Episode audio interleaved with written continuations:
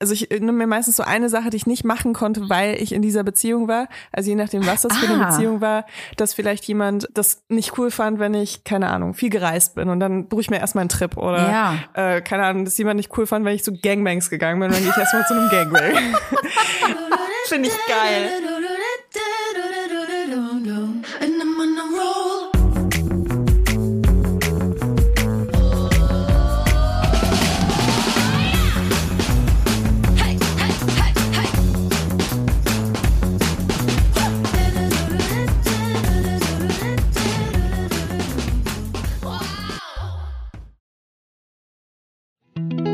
Jetzt kommt Werbung. Kommen wir zu unserem heutigen Werbepartner und das ist HelloFresh. HelloFresh, das sind frische Kochboxen direkt lecker vor deine Haustür geliefert.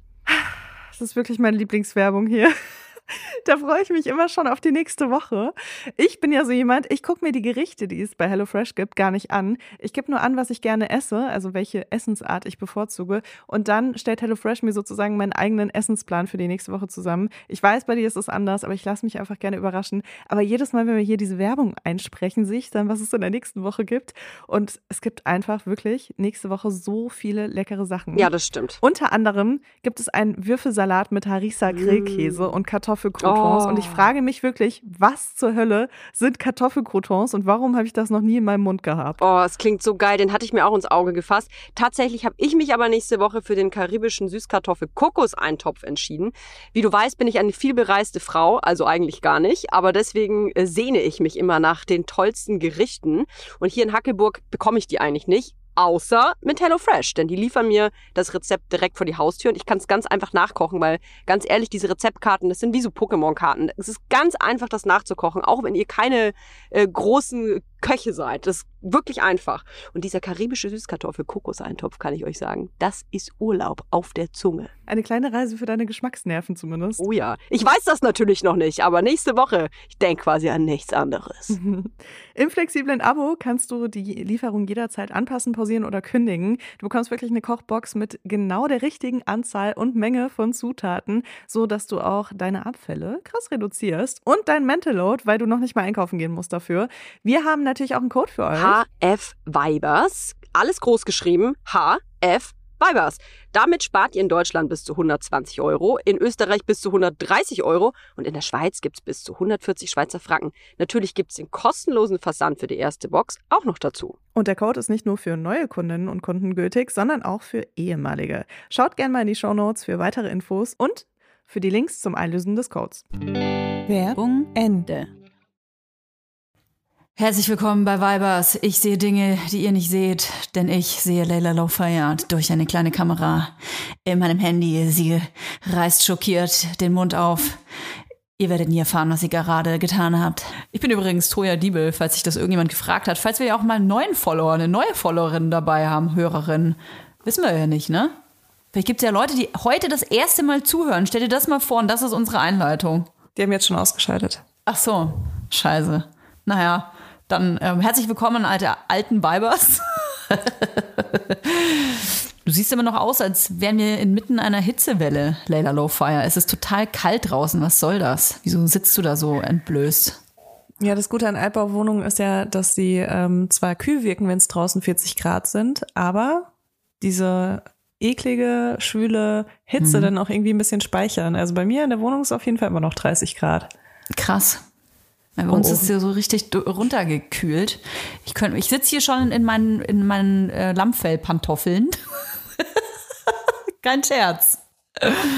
Ja, und generell ist mir recht fresh ums Näschen, muss ich sagen. Ich habe gerade meine Haare gefärbt. Ich weiß nicht, ob das jemand interessiert. Ich glaube, ich habe noch weniger Haare jetzt. Ich habe äh, dank dieser Färbung, ähm, glaube ich, so die Hälfte meiner Haare wieder einbüßen müssen. Ich muss, weißt du, ich muss mich jetzt immer entscheiden, färbe ich nach oder äh, will ich meine Haare behalten? Das ist immer so, muss ich immer so abwägen. Das ist echt heftig. Ich bin Hormonabfall galore. Es kickt richtig rein. Ähm, ich, ja, ich bin ganz kurz davor, meine Haare wieder wasserstoffblond zu färben, hoch zu blondieren. Einfach um Weißt du, das ist dieser letzte Hoffnungsschimmer, den man dann immer hat, wenn man sich denkt, man ja, ich sehe so scheiße aus, ich muss irgendwas total krasses machen, damit ich irgendwie wieder die alte werde. Ich habe sogar angefangen Sport zu machen, Leila, weil irgendwas muss passieren. Ich bin wie so kenn, kennst du das, wenn man Hefeteig äh, macht, vorbereitet und dann macht man, also macht man den Hefeteig so und dann legt man ein Tuch drüber, stellt ihn an einen warmen Ort und dann geht der im besten Fall auf. Und dann machst du das Tuch weg nach einer halben Stunde und dann ist der Teig so ganz komisch aufgegangen. Der hat so Bläschen und ist so, hat so eine ganz komische Konsistenz. und ich fühle mich wie ein Hefeteig, der aufgegangen ist, der so eine ganz komische Konsistenz hat. Und dann, wenn man den Hefeteig. Aber kann man so einen Finger in dich reinstecken und dann geht er so zusammen? Ja, genau. Also dann, gehst, dann fällst du so zusammen? Dann falle ich so zusammen. Und das ist nämlich der Punkt. Ich will dieser Hefeteig ja bleiben ich möchte diese Masse ja behalten, aber die muss mal richtig durchgeschlagen werden, so wie das beim Hefeteig auch gemacht werden muss. Weil wenn du da nämlich die ganze Luft rausgekloppt hast, dann ist, hast du ja wieder so einen geilen Teig einfach, ne? Und ich, ich, ich bin jetzt dieser aufgequollene Hefeteig und muss jetzt so ein paar Sachen unternehmen, um zu gucken, wie ich wieder dieser geile Hefeteig werde. Und am Schluss, am Schluss bin ich so eine richtig geile Zimtschnecke mit, mit Glossing. Boah, mit Frosting. Mit Frosting. Ey, diese Zimtschnecken, ne? Ich habe so bereut, dass ich das Rezept geteilt habe auf Instagram. ähm, das ist ja meine absolute Geheimwaffe. Ich hatte nämlich gestern hier Dinnerbesuch von vier Leuten, von vier sehr hungrigen Heftig. Leuten und ich habe hier richtig aufgetischt und äh, habe deswegen diese geilen Cinnamon Buns gemacht und dann hat mir gerade eine geschrieben, wow, über 10.000 Kalorien, das sieht man ja selten. Und ich war so, 10.000 Kalorien haben diese Zimtschnecken. Ich meine, klar, wenn du Butter mit Zucker und Mehl mischst und davon sehr viel nimmst, dann ist das natürlich viel, aber das hat mich schon ein bisschen schockiert. Aber auf der anderen Seite denke ich mir so, was ich mir sonst so reinschiebe, ist auch nicht weniger. Also von daher. Boah, Zimtschnecken sind selbstgemacht richtig, richtig geil. Ah, Finde ich auch. Vor allem, wenn die dann innen drin, also außen müssen, wenn die so knusprig sind und innen drin aber so ganz durchsapschig.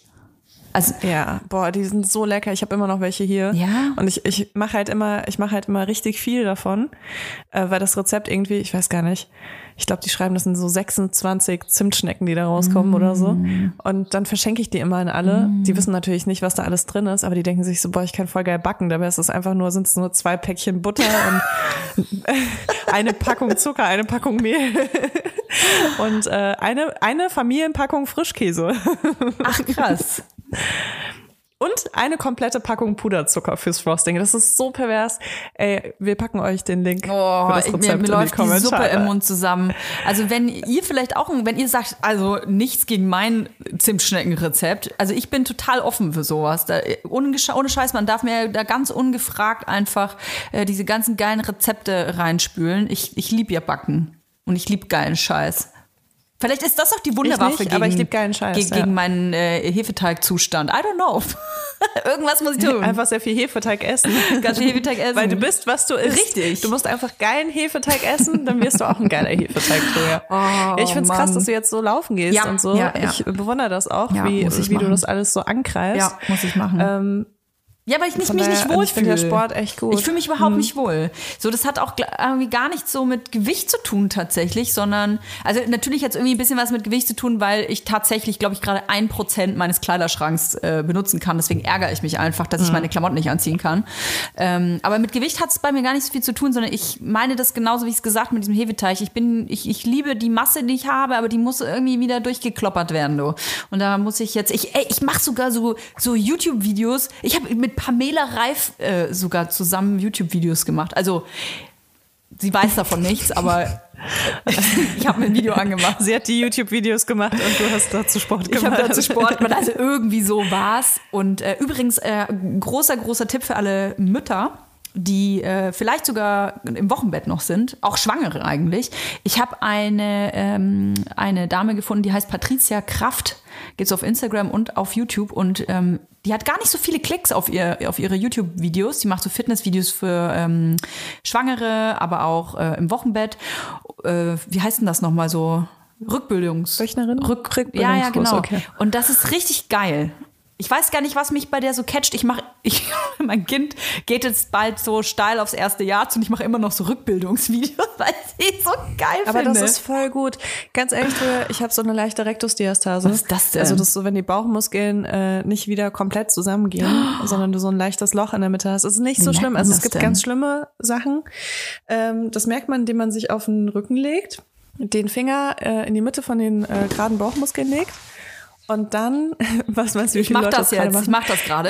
Ja, ich red weiter, ich bin mal kurz weg. Und dann äh, kommst du mit dem Kopf vielleicht hoch und dann guckst du, wie der Abstand ist dazwischen. Also wenn dein Finger dazwischen bleiben kann, ist nicht so gut. Am besten wäre es, wenn äh, der Finger dann so hochkommt, weil die Muskeln sich so krass zusammenziehen. Ähm, also ich weiß nicht, wie ich sagen soll, aber Also ich wenn kann, du deine Gedärme streicheln kannst, dann ist es ein Problem. Also ich weiß nicht, wie ich sagen soll, aber ich kann, also ich fühle keine Muskeln. keine Ich Muskeln? fühle eigentlich nur Speck. ja, du musst dich dafür auf den Rücken legen. Ich muss, äh, ich muss sagen, Toja sitzt gerade einfach auf dem Stuhl. Das bringt dir gar ja, nichts. okay. Soll ich dir sagen, was ich äh, ganz Weirdes habe? Ähm, das habe ich definitiv auch erst seit der zweiten Schwangerschaft. Und zwar, vielleicht kennst du das, oh, vielleicht kann mir da auch jemand helfen, der, der da jetzt zuhört. Und zwar, wenn ich Hallo und herzlich willkommen bei Weibers haben medizinische Probleme. Wer kann helfen? Wir haben keine Lust zum Arzt zu gehen. und bei geil. Google kommt immer Krebs-Aids-Schwangerschaft raus. Aber für, ist doch geil, kriegen wir so eine Mischung aus Zimtschnecken, Rezepten und so Anleitungen, was wir für Krankheiten haben. ist eine gute Mischung irgendwie. Also pass auf, wenn ich, Erzähl. wenn ich mich äh, Ja. ins Bett lege, es ist nur, wenn ich, mir- wenn ich schlafen gehe äh, und dann nachts aufwache, weil ich das Kind stille, dann liege ich auf der linken Seite, weil ich stille das Kind quasi im Liegen, es liegt neben mir im Bett. Und wenn ich dann da so liege auf der linken Seite und stille, muss ich voll heftig aufstoßen. Also richtig so, Okay. so klingt das. Und das ist so schlimm, dass mein Freund mich, oh Gott, er hofft zum Glück hört er diesen Podcast nicht, dass der mich nachts aufweckt und so Sachen sagt wie, ist es dein Ernst? Du stillst, du stillst unser Kind und du grunzt dabei wie eine Kuh. Weil das wirklich in, das ist wie Atmen dann. Es ist wie so in regelmäßigen Abständen. Es ist nicht so, dass ich, dass ich dann einmal so aufstoßen muss, sondern es ist dann wirklich so, ich will es jetzt nicht dauernd nachmachen, aber äh, Ja. als wäre dieser Reflux oder was in dieser Position dann gestört. Jetzt kommt Werbung. Kommen wir zu unserem heutigen Werbepartner und das ist Clark. Ja, Leila, Valentinstag steht ja vor der Tür und ich sag mal, die kleinen Schmetterlinge in meinem Bauch, die haben sich schon so ein bisschen die Flügel wachgeschlackert und ich überlege mir schon, wie ich mir meinen Schatzi mal so ein bisschen überraschen kann. Wie, wie ist für dich Valentinstag? Hast du da ein positives Gefühl? Sind deine Schmetterlinge auch schon am Start? Weil ich finde ja generell so diese, diese Feiertage, ähm, die mit so ein bisschen so Druck einherkommen, finde ich ganz schwierig. Ja. Also bei Valentinstag, am Valentinstag ist bei mir schon einiges schiefgelaufen in meinem Leben. Ich weiß nicht, ob das an diesem Druck Ja. liegt oder einfach an komischen Zufällen, aber ich erinnere mich immer gerne an den Valentinstag zurück, den ich äh, zusammen mit meinem ähm, frisch auserkorenen Geschlechtspartner beim Gynäkologen verbracht habe, als wir auf die Pille danach gewartet Oh haben, weil es einen kleinen Fötungsunfall gab. Und ich mag, das ist so eine Geschichte von vielen, die ich vom Valentinstag erzählen kann. Also es ist auf jeden Fall ähm, gar nicht so einfach, sich dafür den passenden Partner auszusuchen. Aber Achtung, richtig krasser es gibt Übergang. einen passenden Partner für deine Versicherungen.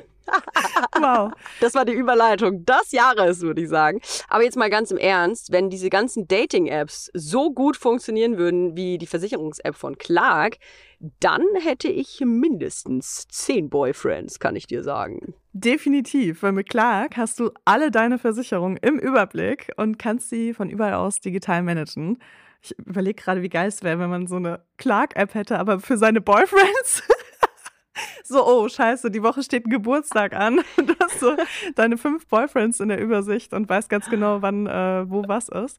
Ich bin ja auch wirklich so, ne, inzwischen mache ich mir Notizen, wenn ich auf Dates gehe, äh, mache ich mir so kleine Notizen heimlich, weil ich das dann besser zuordnen kann. Ich finde, es schwierig, wenn man nicht gut zuhören kann. Mhm. Ähm, Ganz schwierig. Weißt du, und dann steht irgendwas Wichtiges an und dann kannst du einfach sagen, hey, wie war es eigentlich bei deinem Probearbeiten oder so, weißt du?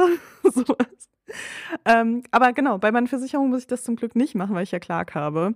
Und da gibt's auch richtig praktisch Top-Vergleiche, die ganz automatisch stattfinden und wo du in Sekundenschnelle rausfindest, welche die passende Krankenversicherung oder sonst irgendeine Versicherung ist, die zu deinem individuellen Lifestyle passt. Und tatsächlich ist das ziemlich wichtig, denn sind wir mal ganz ehrlich, wenn man einmal eine Versicherung abgeschlossen hat, dann legt man das, finde ich, in so eine Schublade und macht das für immer zu. Das Problem ist aber, dass man gar nicht merkt, dass man eigentlich sparen könnte, wenn man wechselt. Und dafür ist Clark einfach die perfekte App, denn die erinnert dich immer dran und zeigt dir die perfekten Optionen, die du hast, wenn du zum Beispiel wechselst.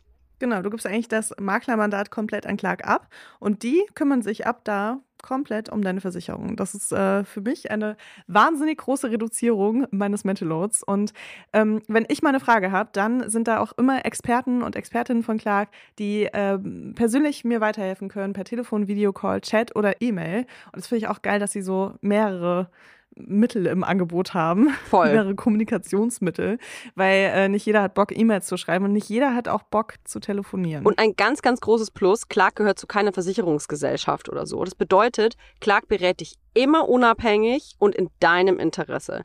Also, finde jetzt dein Perfect Match und zwar auf Clark. Lad dir die App einfach runter.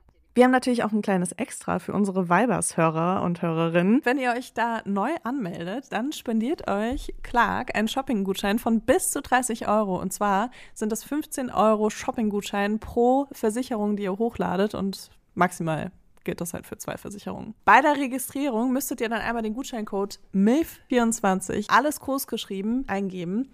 Und dann wird euch der Shopping-Gutschein gut geschrieben. Also probiert die Clark-App doch einfach mal aus. Alle Teilnahmebedingungen und weitere Infos findet ihr natürlich wie immer in den Show Notes. Werbung Ende. Okay, also ich weiß nicht, ich hatte ja wirklich die ganze Schwangerschaft über so Dinosaurier-Rübsen. Ja. Also ich hatte so Sodbrennen und da kam immer so, das, mir wurde dann auch immer ganz, ganz schlecht. Aha. Und dann wusste ich schon, oh, oh da kommt was. und dann, und dann war das einfach so ein mehrsekündiger Rübser, der da rauskam. Also teilweise war es echt wie so, wie so ein Urschrei von so Dinosauriern, der sich den Weg nach oben gekämpft hat in meinem Körper. so. ja, und ich, ich weiß nicht, vielleicht ist es ja auch äh, einfach, weil du Sodbrennen hast. Also, Ich weiß ja, nicht, ähm, aber nur in dieser Situation. Also es ist ja nur, wenn ich wirklich auf der Seite, nachts, wenn ich auf der Seite liege, also das Stillen hat nichts damit zu tun, glaube ich, aber dass ich halt auf der Seite dann liege. Ah, okay. Und ich, Ja, dann, vielleicht hast du einfach Sodbrennen und dann äh, ist es eine gute Position, wo das so hochkommen kann. weil, weißt du, was meine Vermutung so ein bisschen ist? Jetzt ist es ja so, wenn man schwanger ist, dann verschieben sich so ein bisschen die Gedärme. Und dann bilden Mhm. die sich ja logischerweise auch wieder zurück nach der Schwangerschaft. Aber manchmal sortieren die sich ja nicht, oder oft wahrscheinlich, nicht genau an den Platz Millimeter genau zurück, wo sie hergekommen sind. Also ein bisschen was ist wahrscheinlich so ein bisschen verschoben. Vielleicht brauche ich mal so einen Gedärmedoktor. Gibt's sowas? Ey, wirklich, ich, ja, Osteopathen. Ach, ja, ich war ja äh, während und nach der Schwangerschaft sehr viel beim Osteopathen und der hat genau das gemacht, dass er versucht hat, mich wieder äh, zu ordnen. Weißt du was, das mache ich. also der hat mir so richtig die Sachen, ey, mach das, wenn du in Berlin bist. Ich habe hier echt einen guten. Will- Willst du sagen, es hier beim Dorfosteopathen, bei der Dorfosteopathen, dass die nicht weiß, wo ich meine will sagen, dass wir zu allen Ärzten gemeinsam stimmt. und auch zu allen Ärztinnen Stimmt, gemeinsam brauchen ja gehen die gleichen. und auch äh, den gleichen Friseur haben und den gleichen Steuerberater und ähm, auch dann eben den gleichen Osteopathen. Ich verstehe die Frage nicht, Ja. Toja. Übrigens, Leila Bedeutet gendert nicht, weil das sind, mehr, das sind in dem Fall wirklich einfach Männer. Ich glaube, die Leute wissen das, weil ich natürlich sehr darauf achte. Wir sind ja bekannt als der Transparenz-Podcast der Nation und deswegen wollen wir euch nicht verheimlichen, dass wir hier einen kleinen Cut gemacht haben. Wir haben die ganze Einleitung nämlich schon vorletzte Woche, nee, letzte Woche aufgenommen. Die letzte Woche ist ja ausgefallen. Wir haben es uns, äh, wie haben wir es genannt? Sommerpause, ein kleiner Urlaub.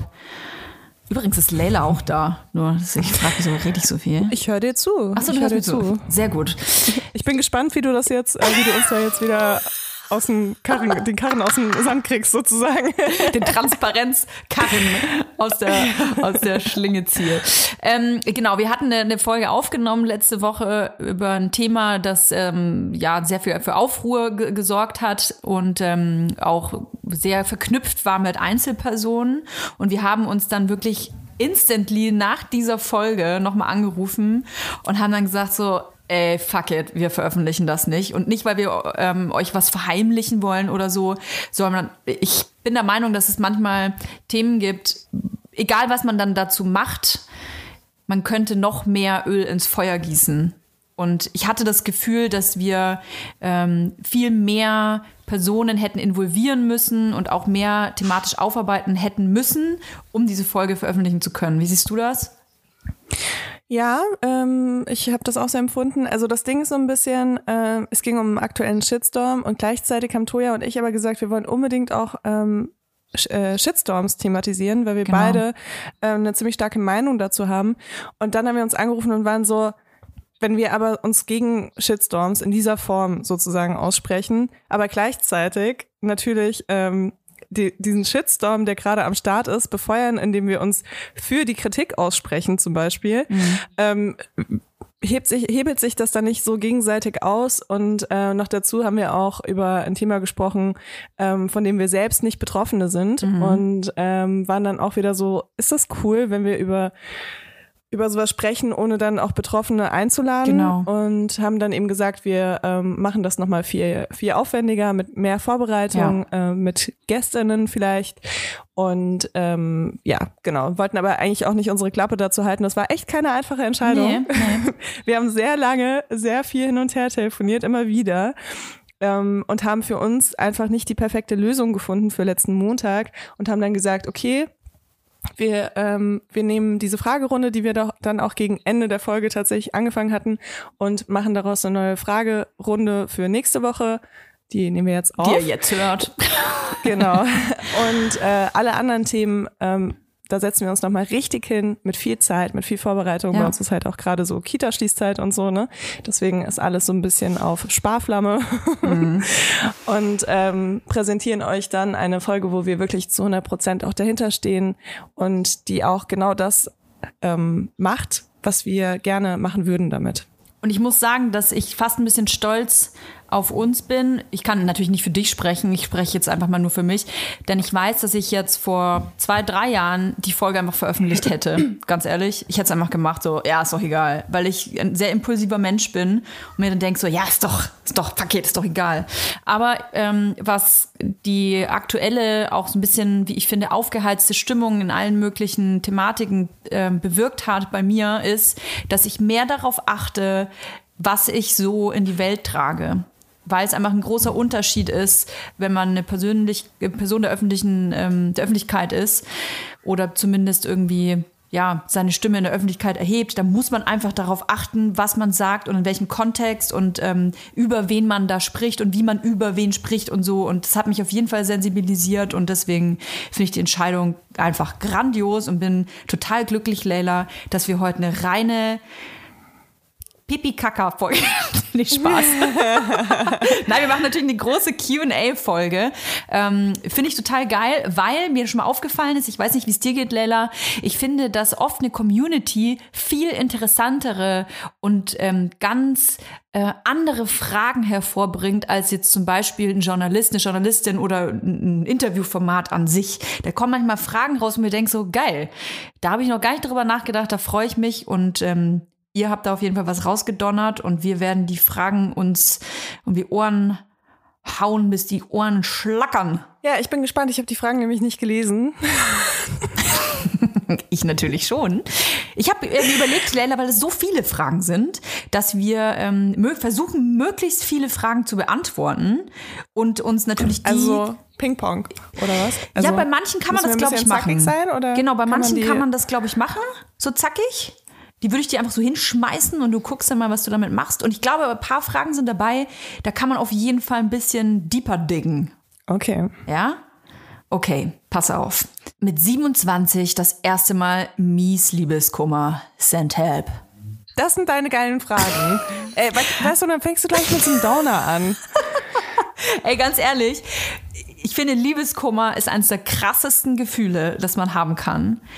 Das ist so was, also für mich zumindest, in meinem Leben war das das, das was mich am allermeisten aus der Bahn geworfen hat, glaube ich, Liebeskummer.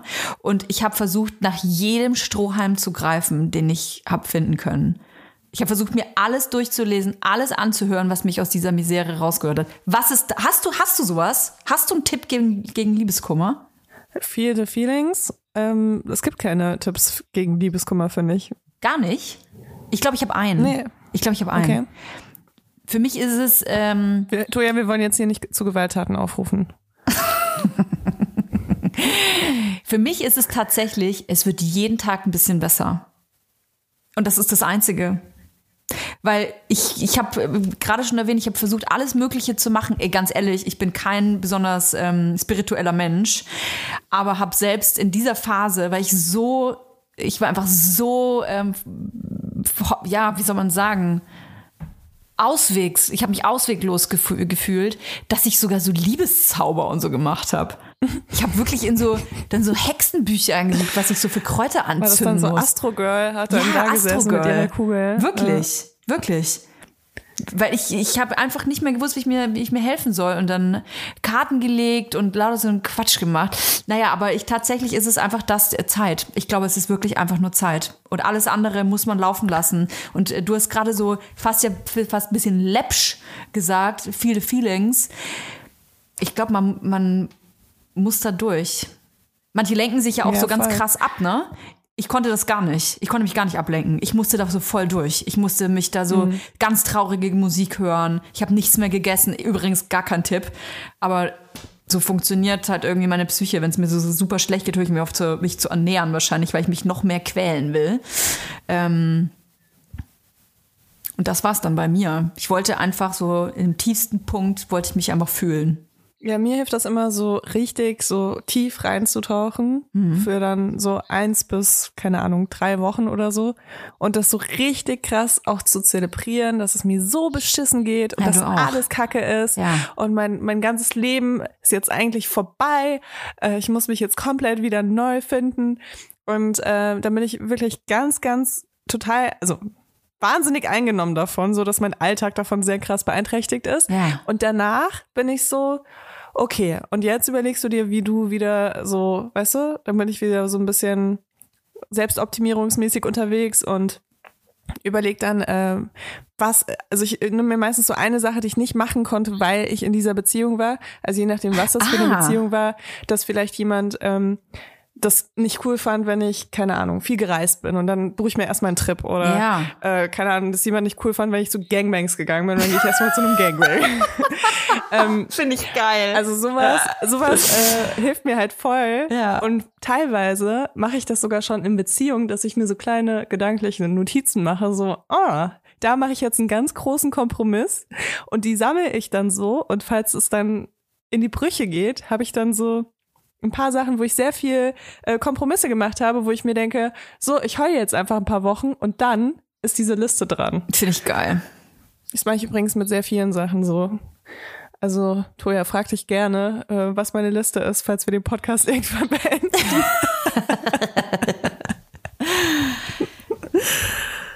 Leila, Toja. jetzt wird's richtig romantisch. Was liebt ihr an der jeweils anderen? Oh, perfekter Übergang. Also, ich liebe an Toja, dass sie nicht nachtragend ist, wenn ich sage, ich will ausschlafen und, und wir nehmen dann doch vielleicht um 10 auf, vielleicht um 11, vielleicht um 12, niemand weiß es. ähm, und, nee, aber ich, ich mag das wirklich sehr gerne, dass du nicht nachtragend bist. Das und bin ich tatsächlich Dass du gleichzeitig aber auch sehr direkt bist. Also, man weiß bei dir eigentlich immer, wo man dran ist. Man merkt auch sofort, wenn du genervt oder angepisst bist. Ich meine, ich bin auch ein sehr empathischer Mensch, aber muss man bei dir jetzt nicht so sein, weil du das Nee. schon sehr klar kommunizierst. Und, ähm, und danach ist aber auch wieder gut, wenn du das einmal so an einem ausgelassen hast Ja, voll. dann ja. ist das irgendwie, und das ist angenehm für mich so, weil ich weiß so, okay, und das muss jetzt gerade raus bei dir und ich bin auch total bereit, das so entgegenzunehmen. ähm, und danach können wir ganz normal irgendwie eine Podcast-Folge aufnehmen, ohne dass ich die ganze Zeit Angst haben muss, dass du mir jetzt in jedem dritten Satz sagst, ich kacke bin. Um Gottes Willen. Ey, ich finde es übrigens eine ganz, ganz furch furchtbare Eigenschaft an Leuten. Es tut mir total leid, wenn sich jemand da angesprochen fühlt, aber ich finde, nachtragend zu sein ist was ganz Schlimmes. Also vielleicht bei mir auch irgendwie kindheitsbedingt, weil ähm, ich äh, leider so aufgewachsen bin, dass, äh, dass nachtragend zu sein sehr viel Bedeutung hatte. Ähm, und ich quasi über Tage lang auch immer dieses äh, geschimpft ins Bett gehen und so oder traurig ins Bett gehen oder ähm, äh, unzufrieden ins Bett geht. Das, ich finde das so schlimm. Deswegen, wenn ein Problem da ist, ansprechen, raus damit, nicht anstauen und vor allem nicht jemanden gehen lassen oder so. Weißt du, in dieser Unwissenheit auch jemanden lassen und an einen so quälen damit, dass man irgendwie sauer auf einen ist. Finde ich was ganz fürchterliches. Ja, wobei ich echt sagen muss, dass ich auch die letzten Jahre gelernt habe, dass manche Leute gar nicht so schnell Dinge verarbeiten können und dass man denen dann so Raum geben muss, ähm, dass sie erst ihre Gedanken ordnen. Weil ich bin eigentlich auch so, ich muss alles immer sofort klären, damit es so erledigt ist für mich. Ähm, aber es gibt eben Leute, wenn du das sofort mit denen klären willst, sind die noch gar nicht bereit dafür, weil die es noch gar nicht verstanden oder analysiert haben oder verarbeitet haben. Und das ist natürlich, wenn so zwei Leute aufeinander kommen, weißt du, das ist schon echt richtig schwierig. Ähm, aber wenn man das dann irgendwann mal so sich in einem ruhigen, sicheren Moment angehört hat, dann äh, kann man das auf jeden Fall ganz gut äh, mit reinnehmen, dass man sagt, okay, äh, du gehst jetzt zwar, aber wir müssen jetzt ausmachen, wann du wiederkommst und wir darüber reden. Und dann hat man so einen Space, weißt du, dann weiß man, okay, keine Ahnung, von mir aus morgen früh redet man darüber oder Boah, in drei Stunden mich allein schon. oder Ja, so. ja, Ja, es ja, ist total schwierig, aber ähm, du musst natürlich auch de- dem anderen die Chance geben. Natürlich. Darüber, weil so, ich bin halt auch so jemand, ich diskutiere dann sofort alle an die Wand, weil ich sofort, also ich bin sehr schnell so geordnet und will das dann Ich klären. auch, ja. Und wenn die anderen dann noch nicht so weit sind, ist das eigentlich mega unfair. Ja, verstehe ich voll. Ich, ich glaube, ähm, da muss ich auch äh, natürlich aufpassen, wie ich das formuliere. Also es, es geht ja nicht zum. Nehmen wir mal das typische Beispiel. Der eine betrügt den anderen. Dann kann ich ja nicht sagen, hey, ich habe dich betrogen, ähm, tut mir leid. Und dann sagt die andere Person, what? Okay. Ähm, da muss ich jetzt erstmal drüber nachdenken. Eine Woche oder muss es erstmal verarbeiten. Dann kann ich ja nicht am nächsten Tag sagen, also jetzt bist du aber nachtragend hier. Also das meine ich natürlich nicht Oh damit, Gott. ne? Ja, also es gibt echt Menschen, die genau das machen und das nennt sich toxische Beziehung. Ja, ja, ja. Ähm, ja, voll, das habe ich auch schon erlebt tatsächlich. Also als äh, der Part, der gesagt hat, ja, ich brauche jetzt noch ein bisschen, um wieder klarzukommen. Das ist übrigens auch so ein Ding, also ich bin so gar nicht nachtragend, aber was auf jeden Fall krass ist, ist, ähm, also wenn mein Vertrauen so missbraucht wurde, ähm, brauche ich voll lange, um wieder so richtig, um mich so richtig meinem Gegenüber wieder öffnen zu können. Und äh, bin dann so ein bisschen kühler, weißt du? Also gar nicht so mit Absicht bestrafen oder so, aber es ist halt nicht genauso wie vorher direkt danach. Und ich denke, das ist auch normal. Aber ich hatte auf jeden Fall schon Beziehungen, wo mir das dann die ganze Zeit vorgehalten wurde. So, ja, jetzt hör doch mal auf damit, so, jetzt ist doch auch wieder gut. Ja. Und das ist echt, also das ist schon echt heftig. Man muss da so ein bisschen so sein Zwischending finden, glaube ich. So, jetzt Einfach wollen, alle, kommunizieren. jetzt wollen alle Leute wissen, was ich an dir liebe. Ach so, stimmt. Du bist eine All-In-Person. Das liebe ich. Das gilt für alles. Du bist All-In. Egal, was du machst. Egal, ob das deine Liebe ist oder ob das Freundschaften sind, ob das äh, Pläne sind, Wünsche, Ziele, beruflich, so Projekte, du bist sofort all in. Da geht's dann nicht so, ach ja, da gucke ich jetzt mal und na, können wir mal planen, ob wir das mal in zwei Monaten mal, mal darüber reden, ob wir das planen wollen, sondern es ist sofort, ich habe eine Idee und die ist so geil, ich will das sofort umsetzen und ich mache das und ich habe mir genau ausgedacht, wie und ich brauche das, das, das, das, das und das. Und das ist, finde ich total cool, weil ähm, ich das einfach bewundernswert finde, wenn Menschen so sind und ich das sehr angenehm finde. Viele Menschen verstehen das nämlich auch nicht oder haben Angst davor. Ähm, das ist ja auch riskant, wenn man immer all in geht. Das ist ja wie beim, wie beim Glücksspiel, ne? Dann, wenn man immer alles auf Rot setzt und dann kommt Schwarz, dann hat man ein Problem. So. Aber dieses Risiko einzugehen, das finde ich sehr mutig und das finde ich was ganz Tolles. Dankeschön, das war ein sehr schönes Kompliment. Cool, ne? Ich hoffe, meine Therapeutin hört nicht zu. Wenn du das nämlich so sagst, dann denke ich im ersten Moment so, Red Flag, Red Flag. Also wenn sie all in das Jemand, nächste Mal verwendet, auf eine Karte. dann Vorsicht. Ich dachte ehrlich gesagt auch, das wäre jetzt so eine Aufzählung. Deswegen habe ich jetzt einfach mit dem ersten, was mir eingefallen ist, weil es heute tagesaktuell ist, ähm, äh, angefangen. Äh, jetzt fühle ich mich ein bisschen schlecht, weil ich natürlich keine Hausaufgaben machen konnte, weil Toja nur die Frageliste hatte. jetzt habe ich überhaupt keine Zeit, irgendwie weiterzumachen. Du, ich, hier geht's direkt weiter. Es sind so viele Fragen, die müssen wir ja alle abklappern. Wann habt ihr zum letzten Mal etwas zum ersten Mal gemacht? Finde ich eine sehr gute Frage, die stelle ich auch sehr gerne.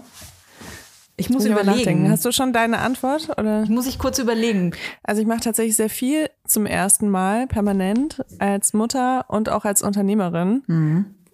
Deswegen, aber die Sachen würde ich jetzt mal ausklammern, weil ich glaube, es geht eher so um was wie, keine Ahnung, ich bin Bungee-Jumpen gewesen oder Oh, ich, ich glaube, ich weiß was.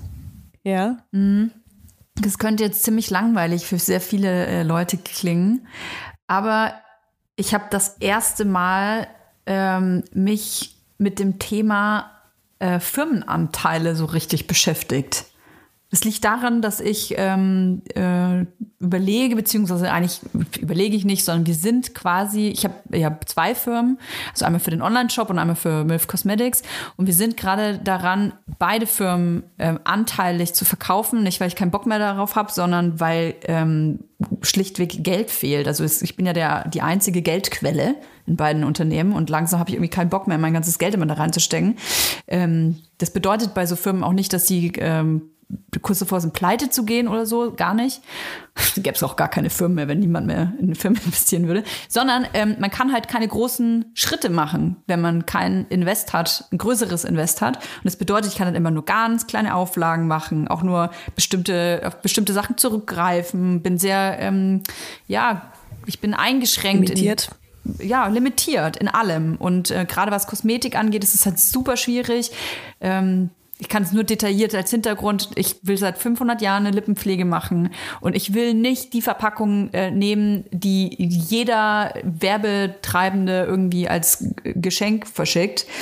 Ähm, wenn du aber eine eigene Verpackung haben willst, dann brauchst du Stückzahlen. Das geht so, ich glaube, das Kleinste, was ich mitbekommen habe, war 100.000. Aber eigentlich ist es eher so 250.000, also nur für die Hüllen ne, von so einer Lippenpflege. Und ganz ehrlich, ich glaube fest an mich selbst und ich glaube fest an mein Produkt, aber 250.000 Lippenpflegestifte kaufen, die dann halt auch nur zwei, drei Jahre haltbar sind und dann hoffen, dass ihr die alle kauft, das traue ich mich nicht. Aber um, da muss man halt ein äh, Invest reinmachen und äh, gerade in so Marketing und so, wir, wir können uns das alles überhaupt nicht leisten, diese ganzen Marketingkosten und so und deswegen ähm, ja, steigt jetzt Carsten Maschmeyer in beide in, äh, Firmen ein. Nee, nee Spaß. Kein Carsten bei uns. Ja. Aber das habe ich als erstes das erste Mal gemacht. Und zwar, ich bin jemand, der ähm, sehr kreativ ist und eigentlich nur kreativ arbeiten will. Und deswegen fallen mir so bürokratische Sachen mit Zahlen und ähm, so Firmengedöns. Das interessiert mich halt wirklich überhaupt nicht. Und deswegen habe ich das, das aber das erste Mal gemacht. Ähm, ja, genau. Hast du irgendwas Verrücktes? Hast du irgendwas Geiles, irgendwas Spannendes, was du das erste Mal gemacht hast? Ja, ich weiß, ihr wollt jetzt natürlich so Sex-Stories hören, aber. Boah, ich wünsche sowas Geiles käme jetzt. Hattest du nicht erzählt, Ja, dass du was vorhast? Ja, ich weiß. Und deswegen äh, habe ich auch das Gefühl, ich werde hier so ein bisschen, mir wird hier so eine Falle gestellt, über die ich vielleicht noch nicht reden will. Aber ich habe es tatsächlich immer auch immer noch nicht so. ähm, ausgeführt. Also das, wir haben ja, haben ja vor einer Woche oder vor zwei darüber geredet. Bei mir geht die Zeit so schnell rum und es passiert nichts. Ähm, ja, also was habe ich, ähm, ich hatte gerade irgendwas, ah ja, gestern Abend, gestern Abend habe ich das erste Mal kinderfrei gehabt, ohne dass ich was äh, vorhatte sozusagen. Ah, das ist krass. das klingt jetzt voll langweilig für alle, aber ja, das ist voll krass. Das ist jetzt schon wieder so Mutti-Talk, aber ähm, ich habe jetzt gerade irgendwie äh, knapp drei Wochen ähm, hatte ich so 24-7 Kind und trotzdem 24-7 Arbeit und ähm, musste mich immer so entscheiden, will ich jetzt gerade arbeiten oder das aufs Kind aufpassen oder beides gleichzeitig. Und es gab nie so diesen Moment so, jetzt habe ich irgendwie wirklich Zeit für mich. Und selbst wenn ich mal kurz irgendwie durchatmen konnte, war das so, ich muss eigentlich so viele Sachen erledigen, dass ich mich nicht entspannen kann. Und deswegen ähm, hatte ich gestern äh, da mal um Unterstützung gebeten. Ganz spontan auch und hatte gar nichts vor abends. Ähm, ich gehe eh immer noch nicht so gerne weg, muss ich sagen.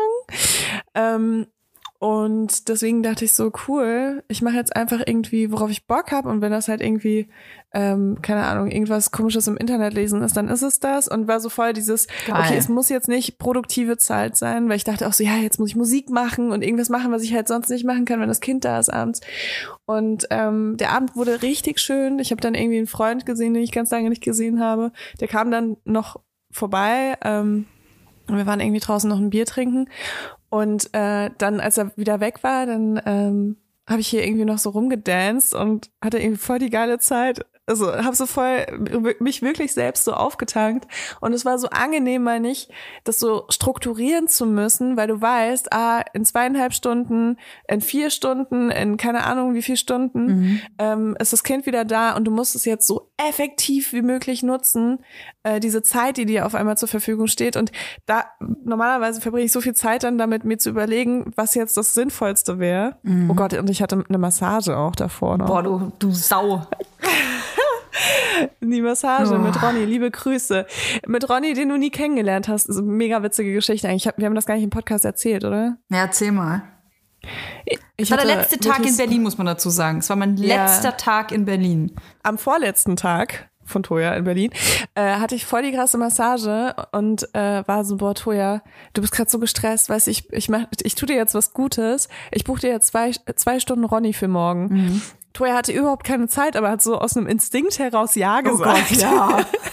Ronny. ich buch alles. Ronny macht sich bereit und dann meinte Toja so eine Stunde später oder so meinte sie so, du Leila, wir schaffen das alles gar nicht. Irgendwie mit zwei Kids und Umzugsvorbereitung und wie soll das alles funktionieren? Und dann äh, war das so ein bisschen kompliziert, das wieder zu studieren. Ich musste dann hier Aber- Instagram meinen blauen Haken ausnutzen. Bitte, bitte storniert, Ronny. Schickt ihn woanders hin. Aber wirklich, das sind solche guten Massagen. Ich weiß gar nicht, ob wir den Namen sagen dürfen. Ey, Ronny, wenn du morgen ausgebucht bist, ne, denk dran, wer dich berühmt gemacht hat und bitte halt mir immer einen Slot frei. Der massiert wirklich so, so gut. Es ist unglaublich. Ich, ich war danach einfach so, wow, ich könnte jetzt eigentlich schlafen, aber das wäre natürlich irgendwie auch traurig, wenn ich nur schlafen würde. Mann, ey, machen wir jetzt hier unbezahlte Werbung? Nein, machen wir nicht, müsst ihr selber googeln. Googelt Ronny Massage und dann guckt mal, was da rauskommt. Gott. Ronny ist übrigens gar nicht so ein Ronny, wie man jetzt erwarten würde. Das ist mega witzig. Ähm, der, der ist, ich habe ihn gestern gefragt, ob er wirklich Ronny heißt oder ob er. Ronny. Also es gibt ja Leute, die ihre äh, Namen dann so vereinfachen Ja. für so Weißbrote oder Ja, sowas. ja, ja. Und der heißt wirklich Ronny, aber sieht halt absolut nicht wie ein Ronny aus, kommt aus der Dom-Rap. Ist das okay, wenn ich hier so viele Details nenne? Ich fühle mich immer, du, ich nenne ich nenne ja nie Leute. Ja, wir machen die nächste Frage, komm. Das Äh, war nächste Frage Ronny. jetzt sofort. Das war genug, Okay. Ronny. Ähm, meine ganz banale Frage. Was, was äh, essen wir am liebsten, Leila? Was, was isst du am liebsten? Oh, Zimtschnecken Zimtschnecken. und Trüffel. Aber und Trüffel irgendwas. Pass auf, pass auf. Ich, du hast jetzt ähm, ab morgen ein Jahr und in diesem Jahr darfst du nur noch drei verschiedene Gerichte essen. Gerichte. Perfekt. Das ist mein Leben. Pass auf. Toja. Okay, und zwar, es ändert sich nichts. Ähm, Zimtschnecken, Trüffel, irgendwas und dann noch was mit Kartoffel vielleicht oder so, so eine, keine Ahnung, Reis. Nee, eher Reis, lieber Reis. Reis? Irgendeine Reispfanne noch. Also mir läuft Mehr schon ich gar das nicht. Mehr Wasser im Mund zusammen. Mir läuft hardcore das Wasser im Mund zusammen. Wir gehen nämlich auch gleich in so eine Wirtschaft. Eine Wirtschaft hier. Ähm, ich vermisse ganz krass, und das kann ich ganz klar sagen, seit wir hier äh, im Kaff wohnen, ich vermisse so heftig, krass, geiles vietnamesisches Essen. Und japanisches Essen. Ich, boah, ich liebe es einfach. Ich liebe Fisch. Ich weiß, man soll nicht so viel Fisch essen. Ich liebe aber Fisch und äh, ich esse sowieso gerade gar keinen Fisch. ähm, ja. Das Gibt's äh, nämlich, ne? In, das in gern. gibt's keinen Fisch. Wie bitte? In Hackelburg? In Hackelburg nee, da gibt's nur ne? Spaghetti-Eis. Aber ist da nicht ein See, wo auch Fische sind? Ja, so Schollen, so Karpfen gibt's da bestimmt drin. So, so richtig so, so ein ganz hässlicher Fisch, den du nie essen würdest, wenn du den fangen würdest. Weißt du was, ein kleiner Fun-Fact, ich, äh, ich erzähle ja immer nicht so viel eigentlich über mein, meine Beziehung mit meinem Freund, aber das kann ich nicht vorenthalten. Ähm, mein Freund isst keine Sachen, die, die, er, die er visuell nicht schön findet. Und er hatte so einen Fisch, den er immer so super gerne gegessen hat. Und dann habe ich mal raus, rausgesucht, wie der Fisch aussieht. um ihn zu ärgern. Und habe gesagt, weißt du, dass dein geliebter Fisch so aussieht? Der hatte dann so, so Schnurrhaare, also so, weißt schon so komische Dinger vorne am Fischmund. Ich weiß gar nicht, wie heißt denn das? Wie heißt denn der Mund vom Fisch eigentlich? Maul? Ja. Äh, weiß nicht. Luke? Die Fischluke?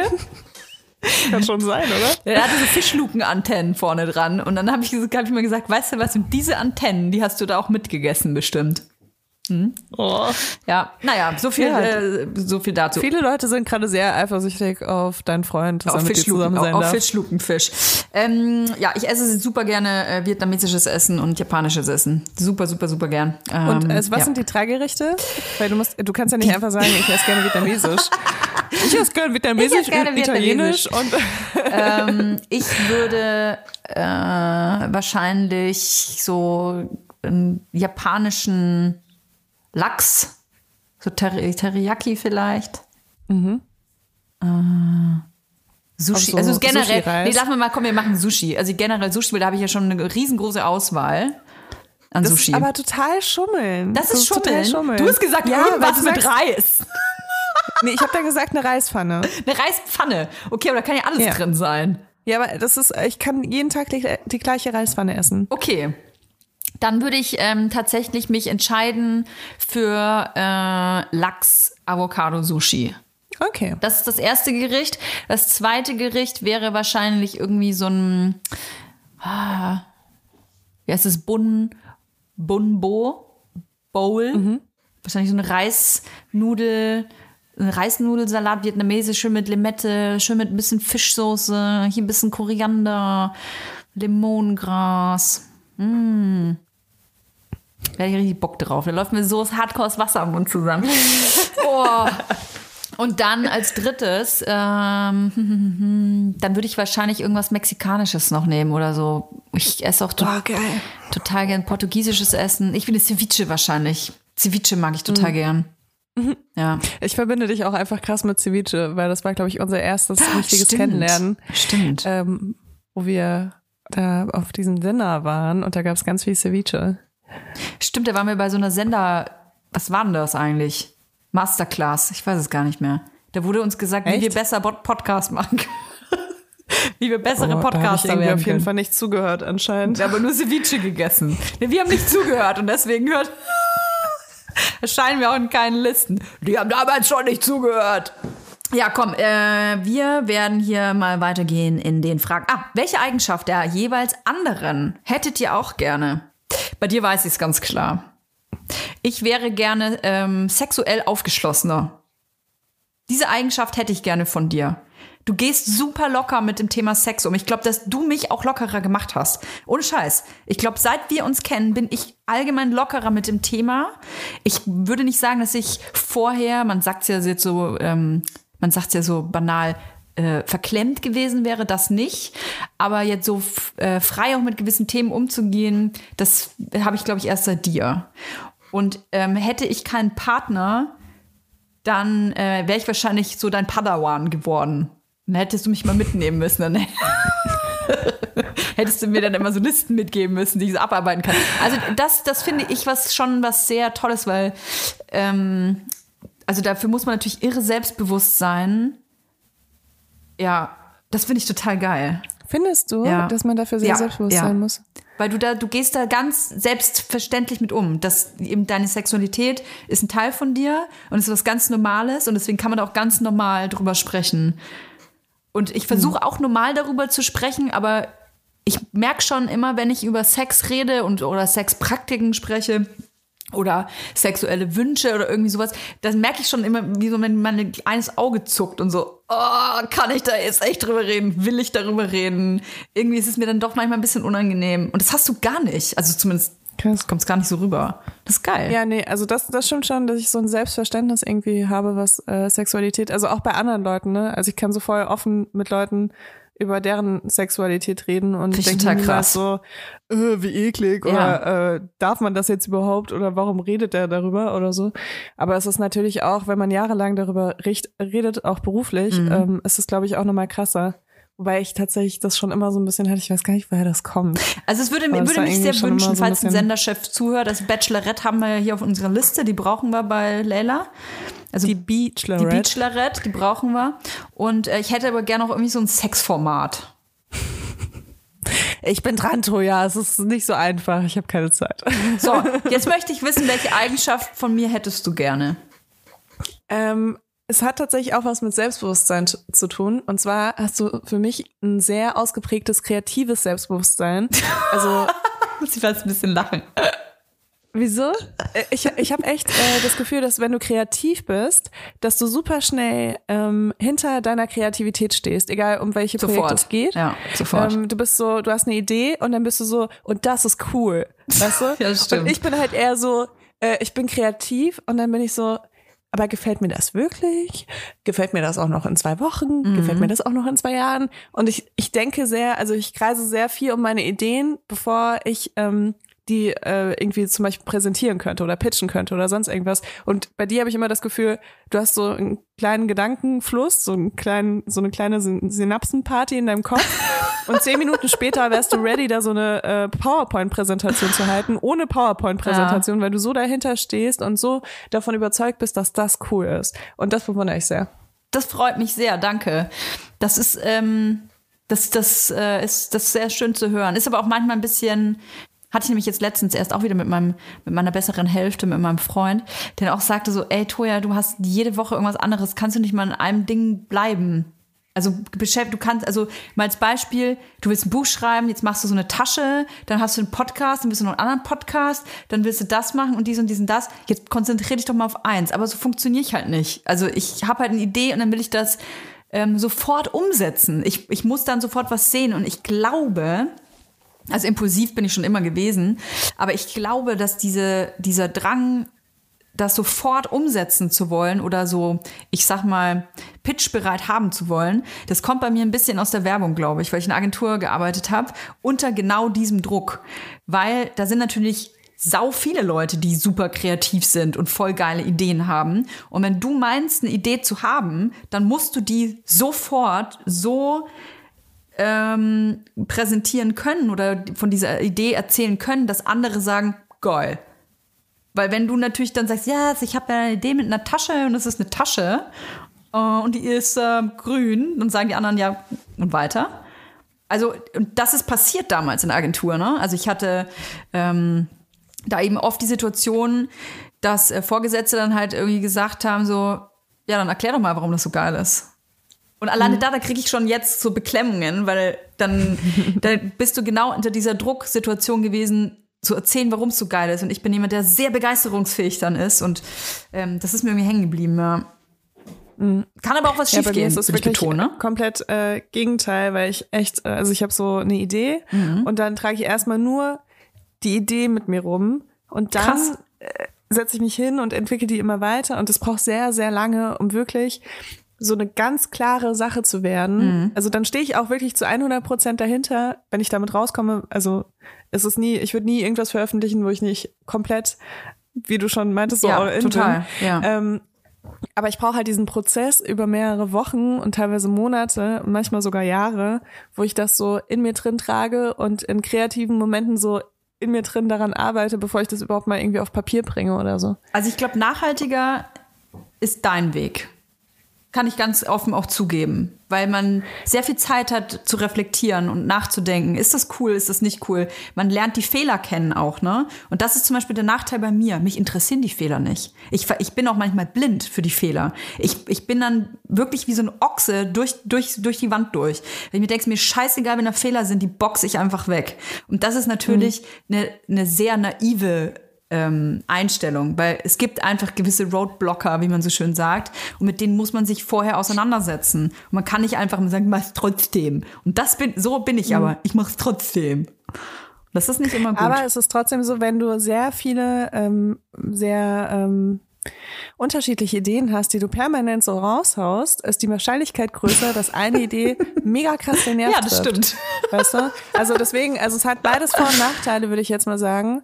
Ähm, und ich, ich, also ich akzeptiere auch, dass ich da anders bin und so, aber manchmal denke ich mir, ich hätte mehr, ich hätte gern mehr von deinem kreativen Selbstbewusstsein. Also einfach dieses, ähm, ich hatte vor fünf Minuten eine Idee und das ist das Geilste, was du je gehört hast. Ja, krass. ah.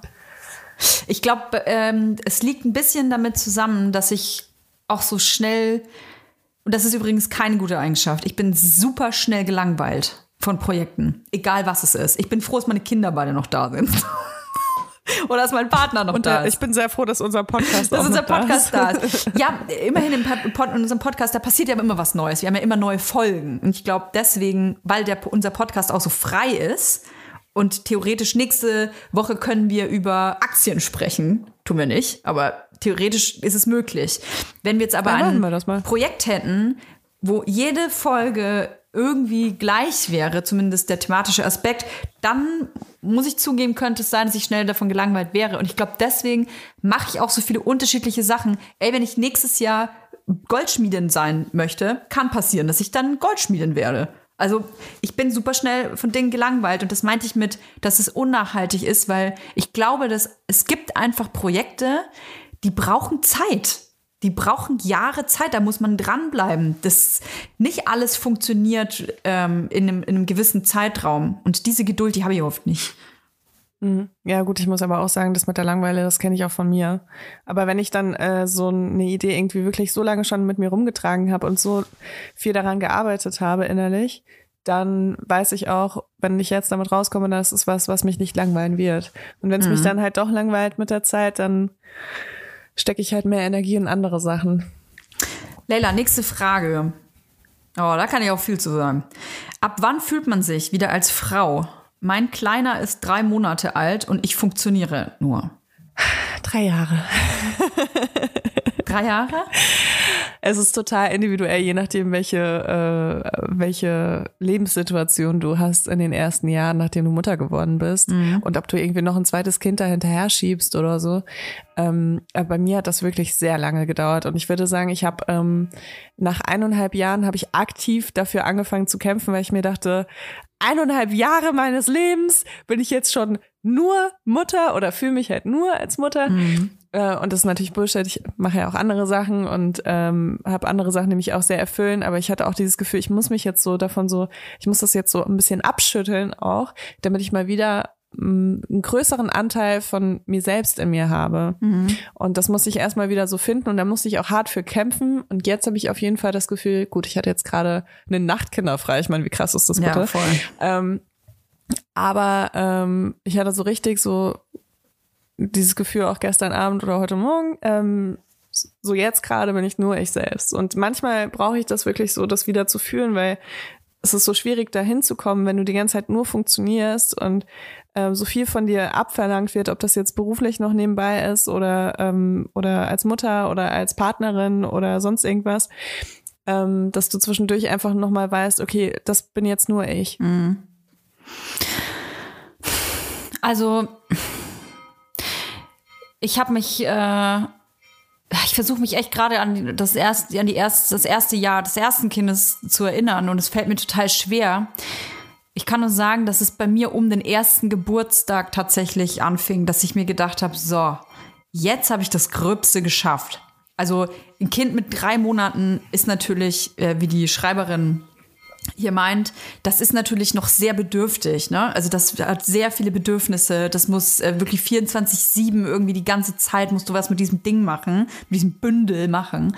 Und ich finde, je mehr die Kinder selber ähm, selbstständiger werden, ich rede über das erste Jahr, ist eigentlich ein bisschen lustig, dass ich über Selbstständigkeit rede, aber ihr vielleicht weißt du, was ich meine. Also, dass das äh, Kind dann sitzen kann, dann kannst du es auch mal wohin setzen und nicht, wenn das Kind dann anders schreit und du nicht die ganze Zeit Angst hast, oh, ich muss es die ganze Zeit in den Arm wiegen und nur Brust, Brust, Brust, Brust, wenn man stillt. Ähm, oder muss nicht dauernd bei mir sein. Und ich, ich kann nur sagen, dass ich im, bei dem ersten Kind, ähm, ich hatte immer das Gefühl, dass nur ich die ganze Zeit bei dem Kind sein muss. Ich bin die Person, die die ganze Zeit für das Kind da sein muss. Und ähm, das ist bei mir erst eben im, nach dem ersten Jahr eingetreten, dass ich dann gefühlt habe, so, ach so, ich bin aber ja nicht die einzige Person, die sich um dieses Kind kümmern kann, sondern ich habe einen Partner, der hat sich natürlich auch gekümmert. Ich meine nur dieses Gefühl, ne? Und Ja, als dann auch ja. die Kita im Raum stand, ähm, mein Kind ist mit eineinhalb in die Kita gekommen und das war dann echt so, wow. Ich habe 20 Minuten jetzt Zeit vor der Kita zu chillen. Alter, was mache ich denn Geiles jetzt? Also das war dann so ein Befreiungsschlag.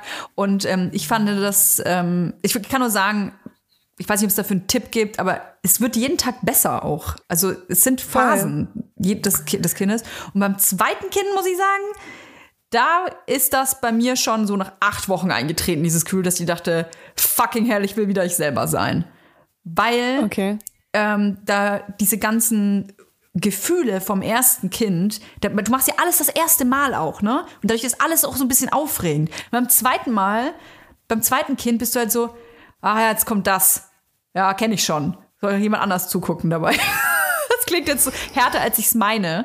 Ähm, aber man ist dann irgendwie schon so, ach so, ja, jetzt passiert das und das und oh nein, jetzt kommt die Phase und die Phase. Und du weißt dann aber als Mutter, du bist nicht der einzige Mensch, der für dieses Lebewesen zuständig sein muss.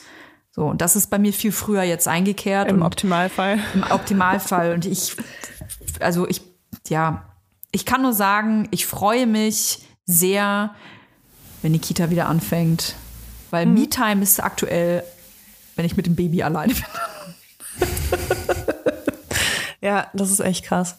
Ich habe auch, ich habe auch echt hart überlegt, ob ich dir überhaupt schreiben soll, äh, dass ich, dass ich die ganze Nacht frei habe. Ja, natürlich. Weil ich mir dachte, du bist seit Wochen einfach auch schon die ganze Zeit, ja, Me-Time einfach nur mit, mit dem kleineren Kind unterwegs. Oh, und weil hier eine schreibt, wie überlebt man ein zweites Kind? Gut, dass du die Ah, ja. Frage auch so formuliert ist. Sie schreibt, sie will eins, aber sie weiß nicht, woher die Energie ziehen. Ihr ist, ist elf Monate. Bei mir ist der Wunsch nach dem zweiten Kind äh, so aktiv mit äh, gekommen, als das äh, Kind, einer, also als mein erstgeborenes eineinhalb war. Und kann ich sagen, aus dem einzigen praktischen Grund, wie geil ist es, wenn du zwei Kinder hast und die beschäftigen sich gegenseitig. ich habe damals kein Geschwisterchen gehabt. Ich war Einzelkind, acht Jahre lang oder neun Jahre lang und es war für mich irgendwie uncool. Also wenn ich an meine eigene Kindheit denke, ich hätte gerne einfach so einen Partner, eine Partnerin gehabt. Und ähm, das wollte ich irgendwie haben, dass meine Kinder irgendwie mit anderen Kindern zusammen aufwachsen. Und ich kann aber jetzt, das kann übrigens jeder für sich selber entscheiden, ich sage nur, wie das für mich ist. Ich hätte gerne etwas länger gewartet. Ich hätte gerne noch ein halbes Jahr, Jahr, glaube ich, gewartet, weil ich ähm, das erste halbe Jahr, das ich ja jetzt zum Glück schon rum habe, ich habe das als sehr anstrengend empfunden. Einfach, weil das ältere Kind da kickt oder hat voll heftig die Trotzphase reingekickt, aber so dermaßen, dass es mir also Eigentlich mit Geburt, oder? also, aber Leila, ab dem Tag, wo meine Venen angefangen haben, kam die Trotzphase. Das war wie so Jackpot. Und ich, ich weiß noch, dass mein Freund mich angerufen hat und gesagt hat, irgendwas stimmt mit unserem Kind nicht. Das liegt ja auf dem Boden und schreit und kloppt alles zusammen. Ich weiß nicht, was ich tun soll. Und ich war dann so, ja, das ist, weil die Mama nicht da ist. Das liegt alles in mir. Das vermisst mich einmal total, weiß nicht, wie sie es kommunizieren soll. Und dann ist, hat diese Situation einfach angehalten, monatelang.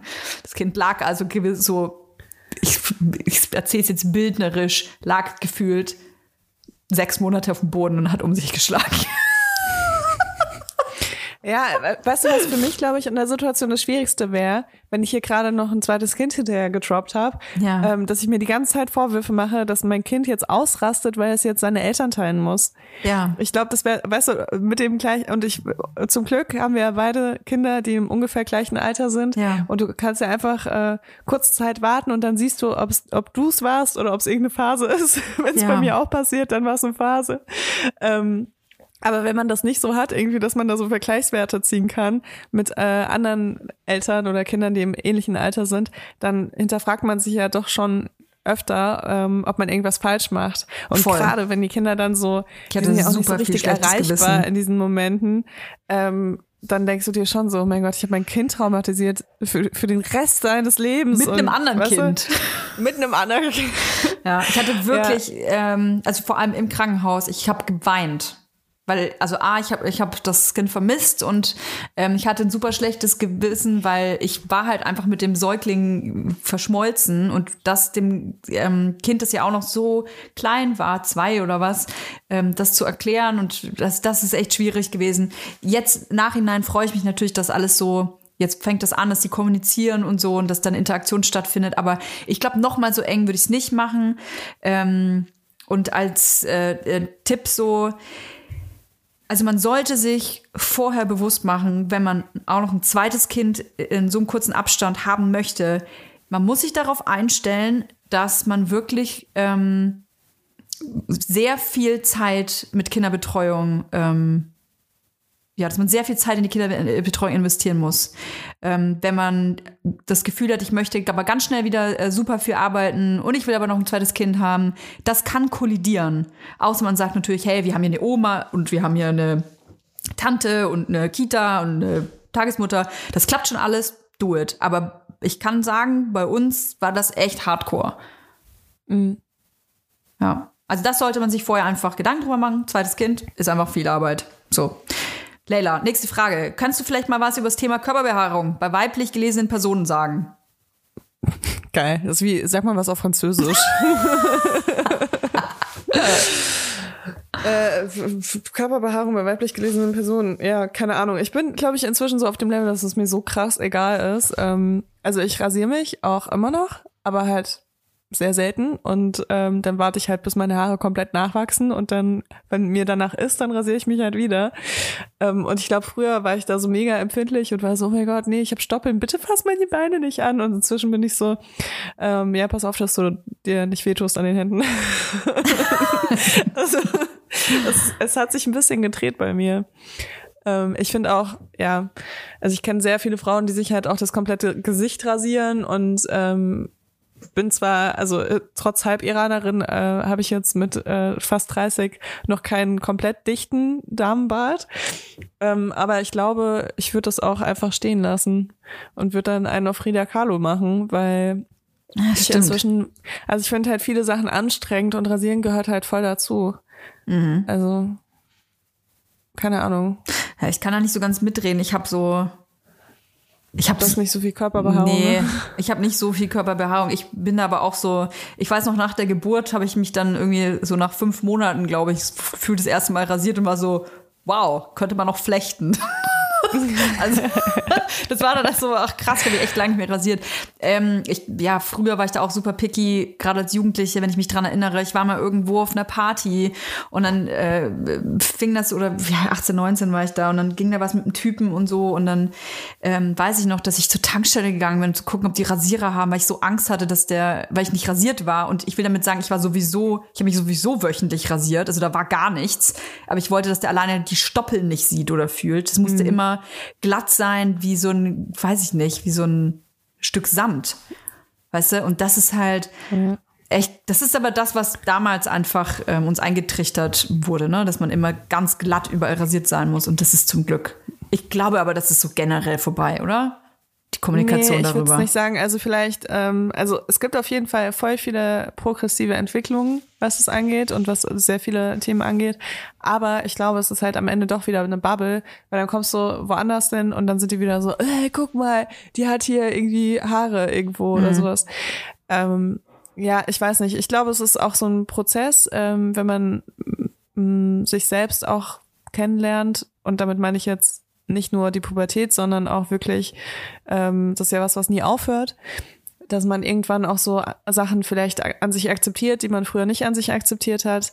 Und wenn das passiert, schön. Und wenn nicht, dann rasier dich halt. Also keine Ahnung, ich, ich, ich finde das jetzt auch nicht, weißt du, man muss keine Achselhaare haben, um Feministin zu sein. Äh, man muss sich aber auch nicht rasieren, um sich weiblich zu fühlen.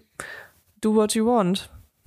Mir wachsen übrigens äh, seit meiner Schwangerschaft an den seltsamsten Stellen Haare. Ich hatte es, glaube ich, schon mal erwähnt. Ich habe so ein ganz langes Haar hier am Arm. Das ist inzwischen weiß. Ah. Und es wächst immer so un ungefähr sieben Zentimeter und dann bricht es ab. Und dann wächst es wieder nach. ich habe eins unten am Kinn. Ah, geil. Ganz, das ist ganz ist schwarz und ganz dick.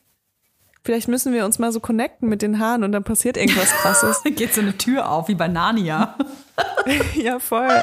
Und äh, meine Schambehaarung hat sich krass ausgeweitet. Also ich finde teilweise so Schamhaare an meinem Arsch. Aber also nicht an meinem Po-Loch.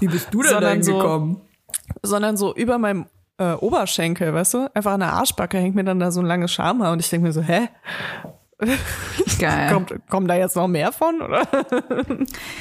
Hier steht, was sagt ihr zu Drogenkonsum trotz Mutterschaft? Ah, schließt sich das gegenseitig aus? Ich habe erst gedacht Schwangerschaft. Also äh, ganz kleiner Schwangerschaft ist null Tolerance. Das ist so, ich finde, man kann machen mit sich selber, was man will, aber sobald ein anderer Mensch, der sich, der sich nicht entscheiden kann, ähm, der involviert ist, ist es ein No-Go. Also in der Schwangerschaft bitte äh, gar nichts. Und Alkohol ist auch eine Droge übrigens, ist einfach nur legal.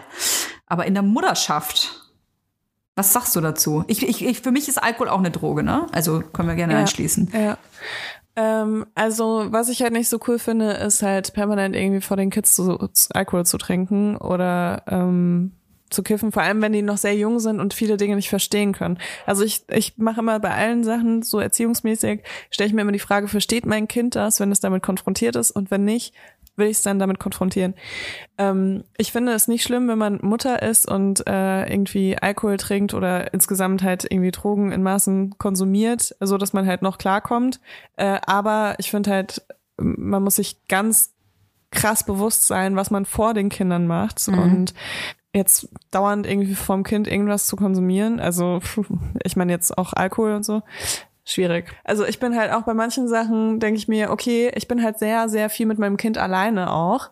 Ähm, will ich jetzt komplett darauf verzichten oder ähm, sieht mein Kind jetzt halt, also wenn es mit auf eine Hochzeit geht, dass ich Alkohol trinke oder so, weißt du? Also ich finde, man muss krass differenzieren zwischen auch verschiedenen Substanzen. Es gibt natürlich super viel. Was überhaupt nicht geht, sind Substanzen, die auch, äh, also äh, es gibt für mich keine Entschuldigung oder keine Erklärung, warum man äh, auf sein Kind aufpasst oder irgendwie, ich sag mal, eine Verantwortung für ein Kind übernimmt, egal ob nachts oder tags und selber irgendwie Amphetamine nimmt. Das ist so sorry, ne? Ich finde es generell uncool, wenn man eine Aufsichtspflicht hat, wenn man nicht Herr oder Frau seiner Sinne ist. Ich glaube, dass man das oft wenn man Konsument ist und wenn man Substanzen konsumiert, oft nicht entscheiden kann, wie viel, mit wie viel kann ich eigentlich noch auf ein Kind aufpassen. Ähm, es gibt super viele Haushalte, in denen äh, Alkoholmissbrauch eine große, große Rolle spielt. Ich bin selber aufgewachsen mit einem Alkoholproblem, äh, also nicht ich als Kind zum Glück, sondern Menschen, mit denen ich aufgewachsen bin. Und ich kann sagen, dass mich das äh, nachhaltig definitiv ähm, äh, beschäftigt. Ich finde es nicht witzig, auf dem Spielplatz sich irgendwie einen reinzuknattern mit einer Flasche Prosecco. Sorry, wenn man angesoffen ist, passt man nicht auf ein Kind auf. Wenn man dann, wenn das Kind abends im Bett ist und man trinkt ein Glas Wein, do it. Aber man sieht, ich bin da ein bisschen aufgeladen, weil ich finde, dass ähm, egal ob es legale oder illegale Drogen sind, wenn man eine Aufsichtspflicht hat, dann muss man sich der einfach bewusst sein.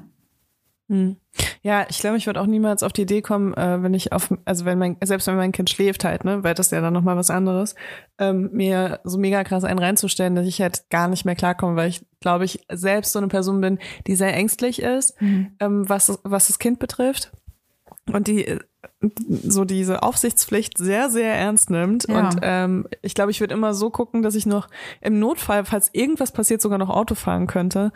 Ähm, oder dass irgendjemand in, der, in Reichweite ist, äh, der helfen könnte oder so. Weil ja, äh, also keine Ahnung, ich denke gerade so über diese äh, Moms nach, die halt irgendwie abends kiffen ähm, und das halt so voll zelebrieren. Da gibt's auch voll viele auf Instagram.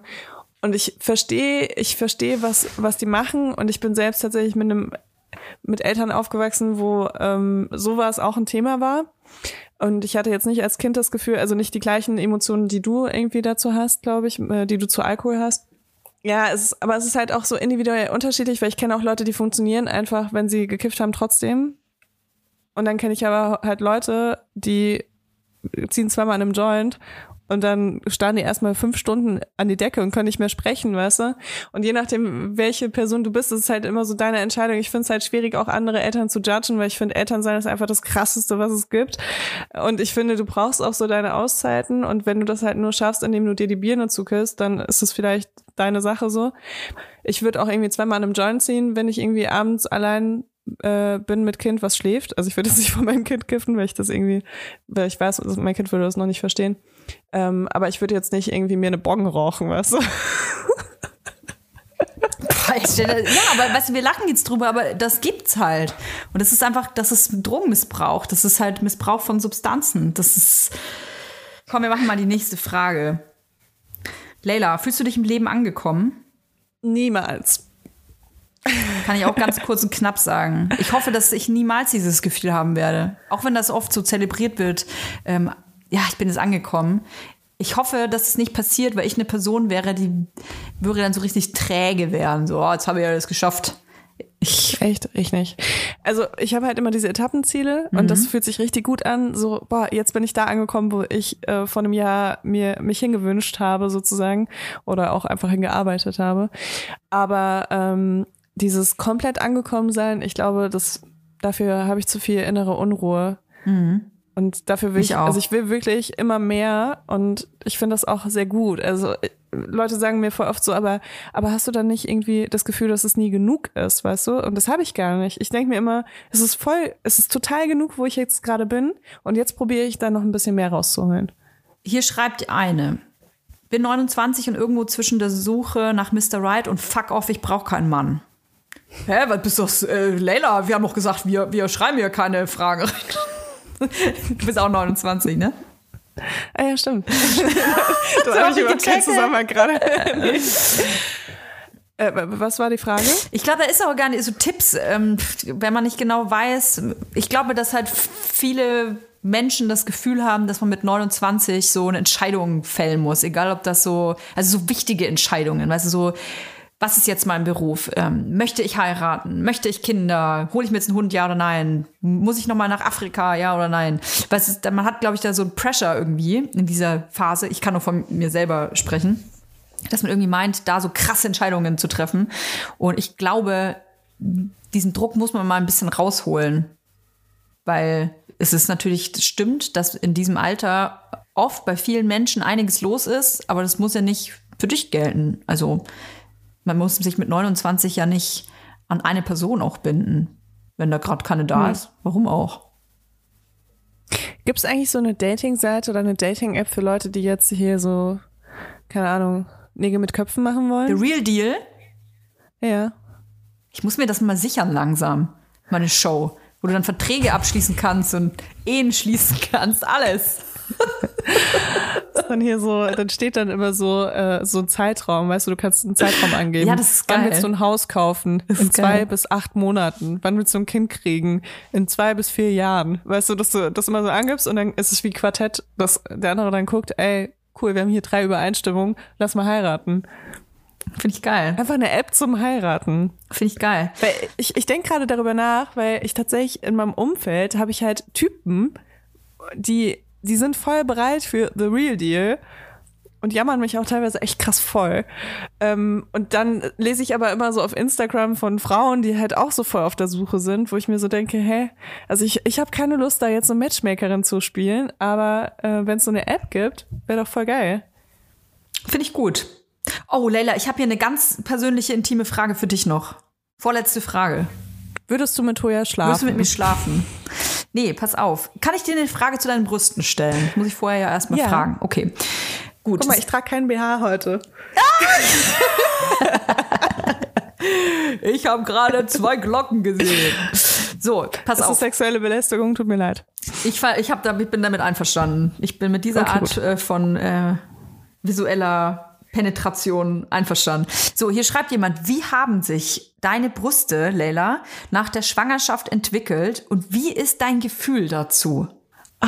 Ich liebe meine Brüste so richtig doll. Vorher war es so, wir waren so Coworker.